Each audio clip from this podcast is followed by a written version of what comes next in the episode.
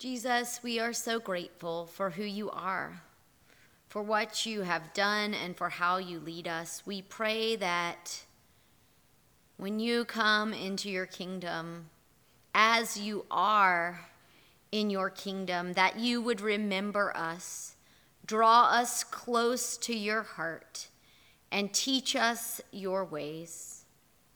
We pray not just for those gathered here, but for all your people in all your churches throughout the world. May we who call on the name of Jesus be filled with your Holy Spirit and be your body in this broken and hurting world. We pray for the leaders and for the rulers of our world, God, for people who make decisions that affect so many others. May those decisions be made with grace and strength for our common good. We pray for Joseph, our president, and Roy, our governor, and all those elected and appointed to be our leaders. May they have the wisdom and the strength to lead and to serve. And may we together work for our common good. We pray for this, our community, for Morganton and Burke County. We pray for our medical staff and our public health workers, God, as they continue to serve faithfully and steadily, to care for each person who is ill, and for our community as a whole.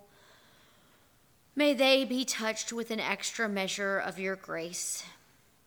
We pray for our teachers and school staff, everyone who is caring for and guiding our children in these days. May they, too, be filled with your grace and your strength and your peace. We pray for the particular concerns that have been lifted up today. For Clint's grandmother, Beverly Martin, as she is ill, may she pass through this illness and know your love and care every step of the way. We pray for Teresa Thomas, who's having foot surgery on Tuesday, and for Stephanie, who is having surgery on her stomach. We pray for the family of Mary West, David Berry's aunt, who passed this week. Be with and bless all of these people, God, in their need, and with all the unspoken prayers of our hearts. We pray these things in the name of Jesus, who is teaching us to pray. Our Father, who art in heaven, hallowed be thy name. Thy kingdom come, thy will be done, on earth as it is in heaven. Give us this day our daily bread, and forgive us our trespasses, as we forgive those who trespass against us. And lead us not into temptation, but deliver us from evil. For thine is the kingdom, and the power, and the glory forever. Amen. Our scripture this morning comes from Mark chapter 8, beginning with verse 27. Jesus went on with his disciples to the village of Caesarea Philippi, and on the way he asked his disciples, "Who do people say that I am?" And they answered him, "John the Baptist, and others Elijah, and still others one of the prophets." He asked them, "But who do you say that I am?" Peter answered him, "You are the Messiah." And he sternly ordered them not to tell anyone about him. Then he began to teach that the Son of Man must undergo great suffering and be rejected by the elders and chief priests and the scribes, and be killed, and after 3 days rise again. He said all this quite openly. And Peter took him aside and began to rebuke him. But turning and looking at his disciples, he rebuked Peter and said, "Get behind me, Satan, for you are setting your mind not on divine things, but on human things." He called the crowd with his disciples and said to them, "If any want to become my followers, let them deny themselves and take up their cross and follow me. For those who want to save their life will lose it, and those who lose their life for my sake and for the sake of the gospel will save it. For what will it profit them if they gain the whole world and forfeit their life? Indeed, what can they give in return for their life? Those who are ashamed of my words in this adulterous and sinful generation, of them the Son of Man will also be ashamed when he comes in the glory of his Father with the holy angels." These are God's words for God's people.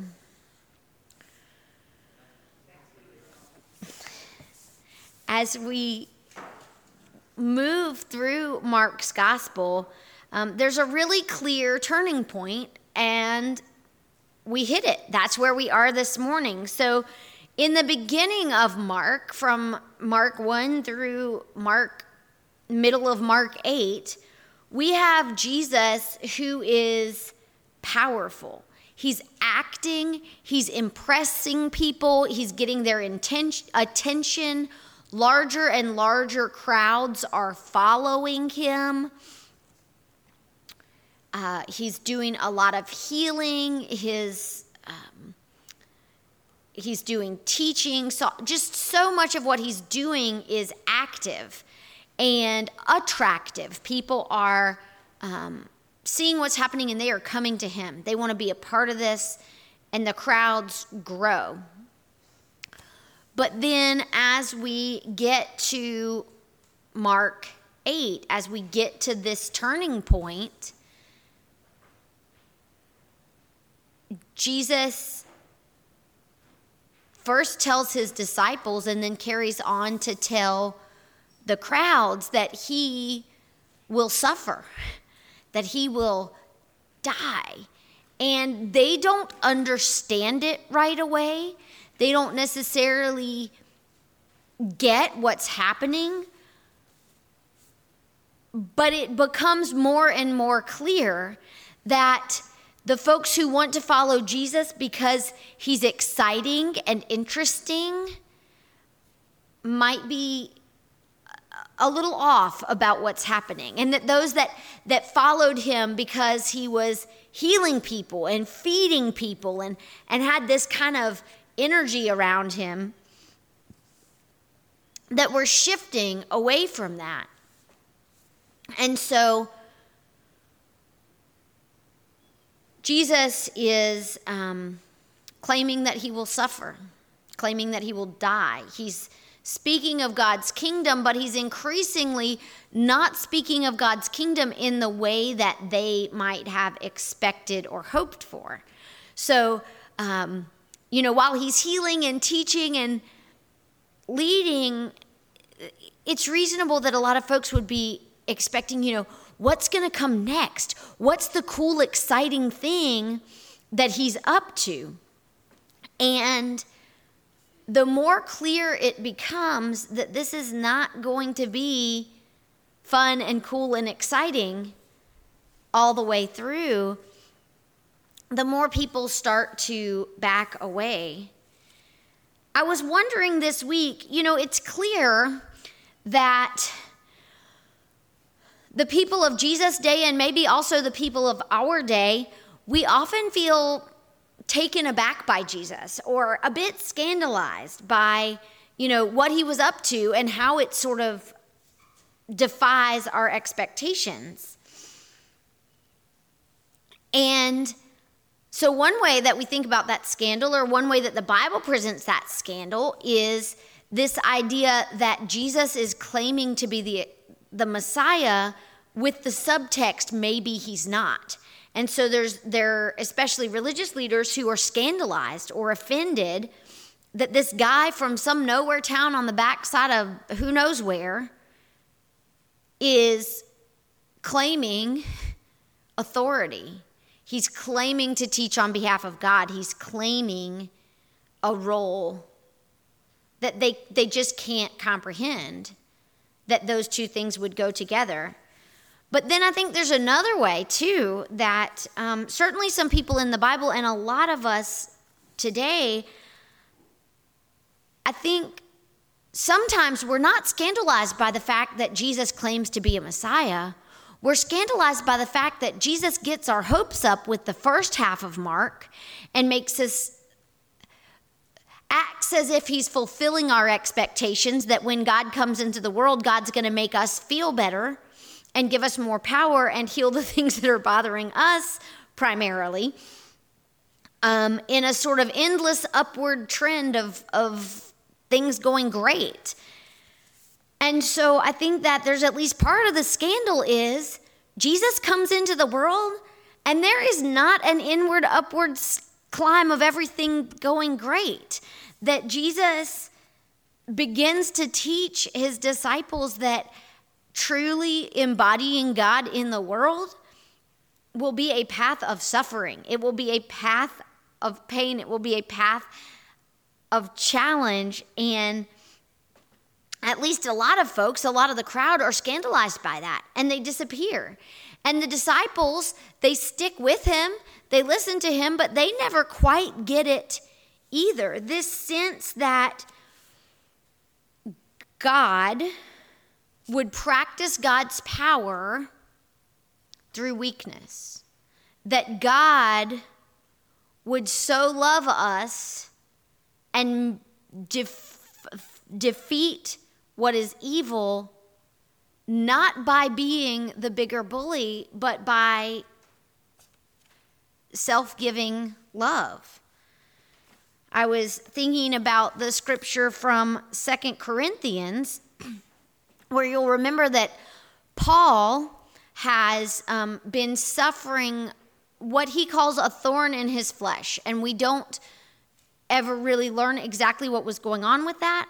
But Paul has prayed for God to take the suffering away, and the suffering has not gone. And he has prayed for God to take the suffering away, and the suffering has not gone. And he has prayed for God to take the suffering away, and the suffering has not gone. And finally, he hears the voice of the Lord saying to him, "My grace is enough for you, for that where there is weakness, my power is shown more completely."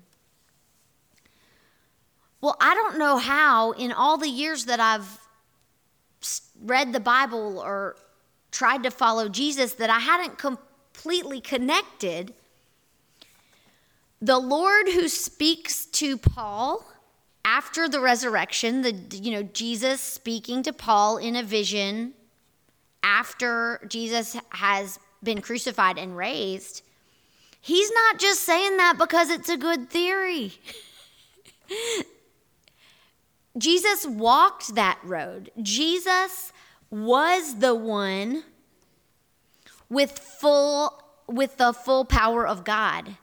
And Jesus' power was made perfect in his weakness, in his walking to Jerusalem, in his knowing that he was knowingly walking into a situation where he would be despised and minimized, and finally killed. And, we talk during Holy Week about the part where Jesus is on the cross, and they say, even if he prayed right now, he could be delivered. But y'all, Jesus never had to go all the way to Jerusalem in the first place. Like we looked at last week in the scripture we were looking at last week, he could have stayed a comfortably popular traveling healer with people who liked him and followed him around and admiring crowds. But that's not the full power of God. The full power of God was Jesus walking through suffering, Jesus walking through death. Jesus choosing to experience all those things that everything in our human nature teaches us to avoid. We don't like being in pain. We don't like being out of control. We don't like other people calling the shots. We certainly don't want to die. And knowing that we have to die, we hope that we might do so as gently as possible. And Jesus chose to step into each one of those things. When Jesus rebukes Peter, I wonder if that was so much just fussing at Peter, and or if it had something to do with Jesus really honestly facing the temptation of like, what if I don't have to do it that way, right? But Jesus realized, and Jesus clung to the true power that he had and that he offered was the power made perfect in weakness. And so then he invites us that if we want to grasp onto power, if we want to hold on to our life, if we want to get our way and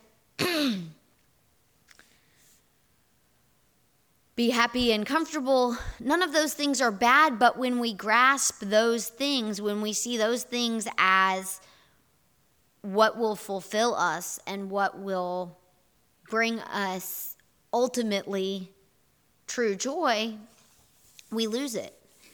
And when we are able to hold lightly and trust that the God who came among us to love and to serve, to fulfill God's promises and to make all things new, that when he promises us, my grace is sufficient for you, for where there is weakness, my power is all the more complete.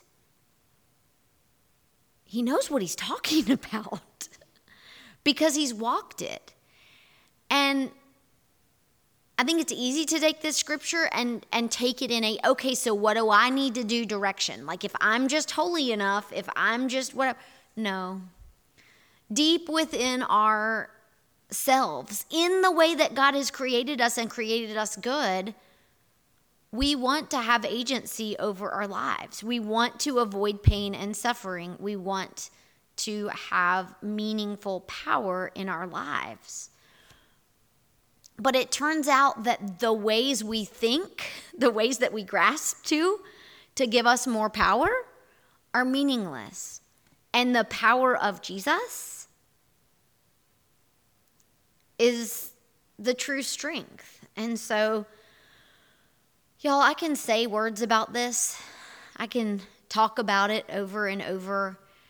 But it's not the words that gets to us. It's the process of watching and learning and reflecting on how Jesus moved through the world, and then listening to Jesus' promise to us. And, you know, day by day, especially in those moments when you feel powerless, in the moment that the temptation or the urge within your heart is to like take control and make this work. It's not what I preach. It's in that moment. Can you take a breath? And can you hear Jesus say, my grace is sufficient for you because my power is made perfect in your weakness. And so instead of fighting and grasping and white-knuckling it to be less weak than we are, can we breathe deeply and welcome God's strength exactly in that particular hard place? I'm certainly not there. It's certainly an ongoing process for me. And I hope that it's an ongoing process that we as God's people can encourage one another to practice together. Amen. Lord, make me an instrument of of your peace. Where there is hatred, let me sow love.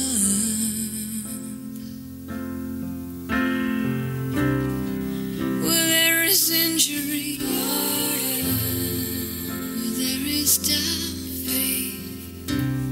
Where there is despair, where there is doubt.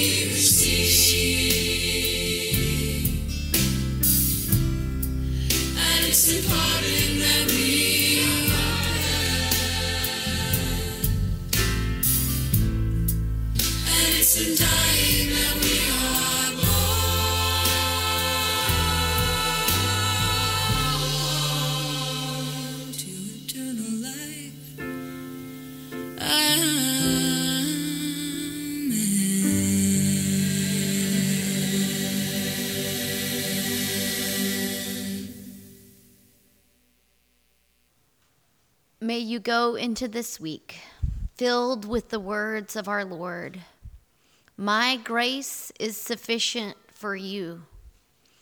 For where there is weakness, my power is all the more complete.